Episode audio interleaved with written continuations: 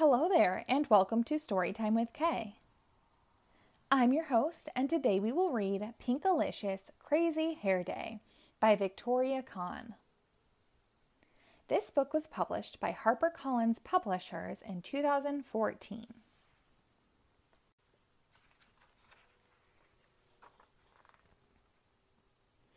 Pink, pink, pink, rang my alarm clock. My pink bows went flying. I was already up. I'd been trying different hairstyles all morning.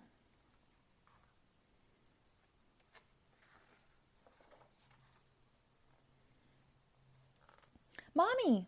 Mommy! I called. It's crazy hair day at school. My hair would be the craziest. I didn't see Mommy in the kitchen. I opened the fridge. Get ready hair to be pinkified. Mommy once said lemon juice helps turn hair blonde, so I bet cranberry juice would help my hair turn pink.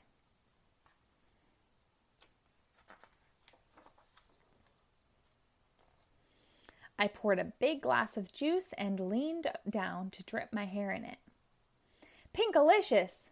Mommy yelled. I froze. The ends of my hair touched the juice. Juice is for drinking. You may not put it in your hair. But I want to have pink hair, I said.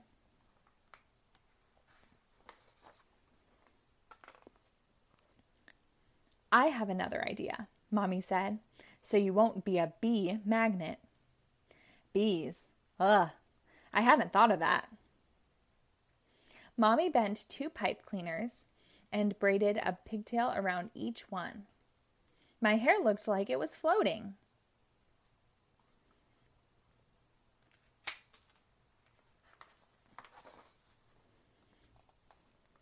My braids are anti gravity. As I leaped to the bus stop, I pretended I was an astronaut. I couldn't wait to show Rose. Finally, the bus came. I'm an astronaut in search of planet Pink. I bounced in my space shoes, searching the galaxy for Rose. There she was. Uh oh.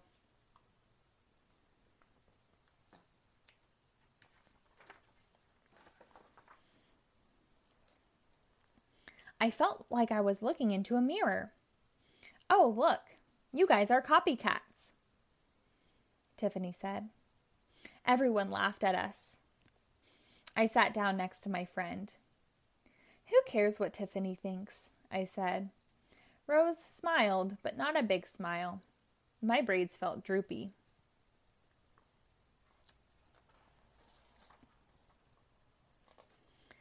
At school, we all crowded into our classroom. Brittany had hair like a volcano. Sophia's hairdo was like a beehive. Molly sat next to me and Rose. Her hair was fluffed up like a puffy cloud. Mr. Pushkin had put up a huge poster. It said, History of Hair. It was hair hysterical. There were so many funny styles.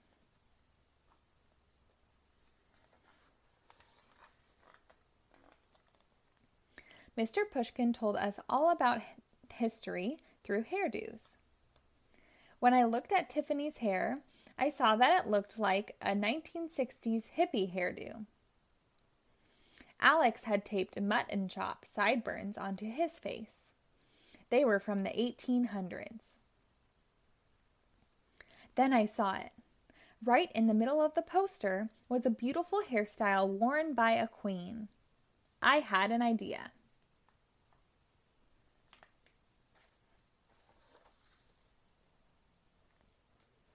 At recess, I yelled to Rose, Follow me.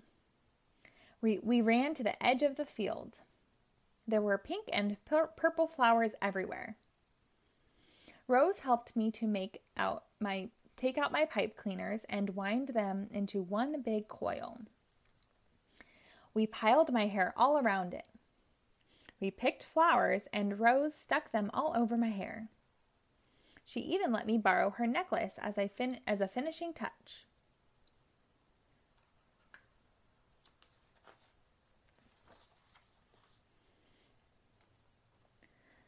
Do you want a new hairdo too? I asked Rose. I like my wacky hairstyle the way it is, Rose said. You look fantastic, just like a real queen. By the time we were done, it was time to go back inside. The whole class stared at us. I want to wear a necklace in my hair too, Kendra said.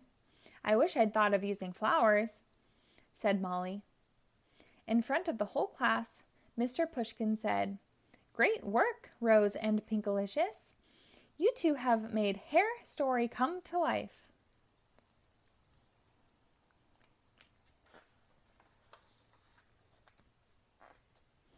It was time for the hair parade. We marched around the school. I stood tall like a queen and waved at, to my royal subjects.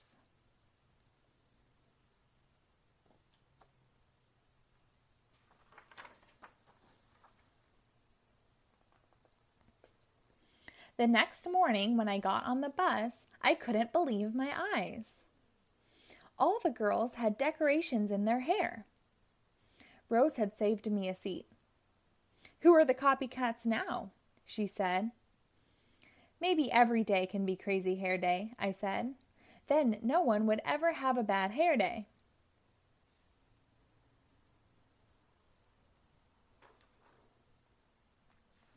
The end.